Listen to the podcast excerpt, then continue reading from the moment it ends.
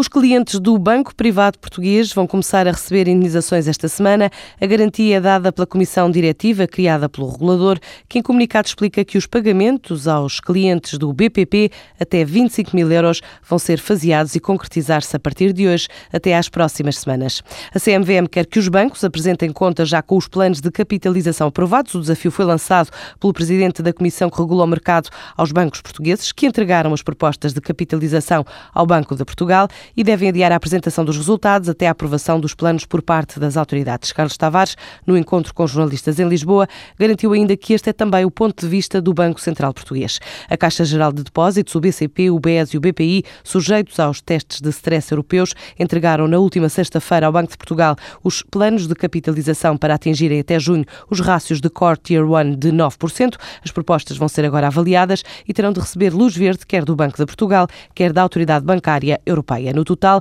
as necessidades de reforço de capital dos maiores bancos portugueses situam-se nos 6.950 milhões de euros, menos 854 milhões do que o montante divulgado em outubro. A Science for You está a partir de hoje em Londres para mostrar brinquedos científicos a potenciais clientes na London Toy Fair, a segunda maior feira europeia do setor. Antes da partida, o presidente executivo desta empresa portuguesa, Miguel Pina Martins, acredita que o certame vai permitir iniciar exportações para o Reino Unido. É a primeira vez na Feira de Londres, porque vemos no mercado do Reino Unido um mercado potencial muito, muito interessante, não só pelo facto de ser na língua inglesa, que abre um bocadinho as portas praticamente para o mundo inteiro, como essencialmente porque tem uma representação de cerca de 25% do PIB de brinquedos vendidos na Europa. E isso obviamente é um peso muito, muito grande tendo em conta que a sua população não equivale a isso, comparativamente com o que existe na Europa. E por isso, obviamente, que nós vemos no mercado do Reino Unido um, um mercado muito interessante para, para poder ser explorado. Tem exportado para, para o Reino Unido ou não? Esperemos começar a fazer isso ainda este mês, ou então,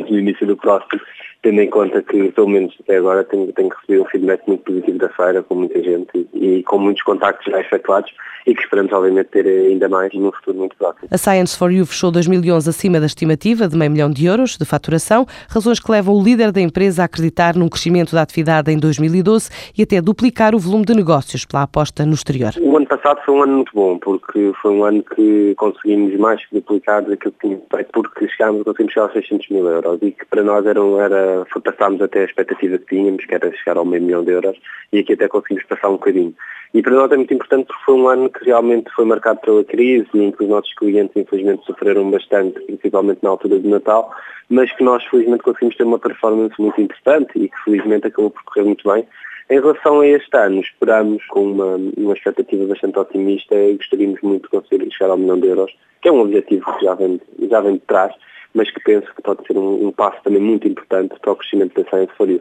sendo que uma parte muito significativa deste, deste, desta faturação esperemos que já venha no exterior, sendo que eh, como objetivo teremos tem que ser 40% a 50% do exterior. Para já, otimismo não falta. A Science for You, empresa portuguesa que se dedica à produção e desenvolvimento, também comércio de brinquedos científicos, em parceria com a Faculdade de Ciências da Universidade de Lisboa, faturou 600 mil euros no ano 2011, um crescimento de mais de 100% em comparação com o igual período de 2010. Para a semana, esta empresa, que está pela primeira vez até quinta-feira na Toy Fair, parte de Londres para Nuremberg para participar na maior feira europeia do setor.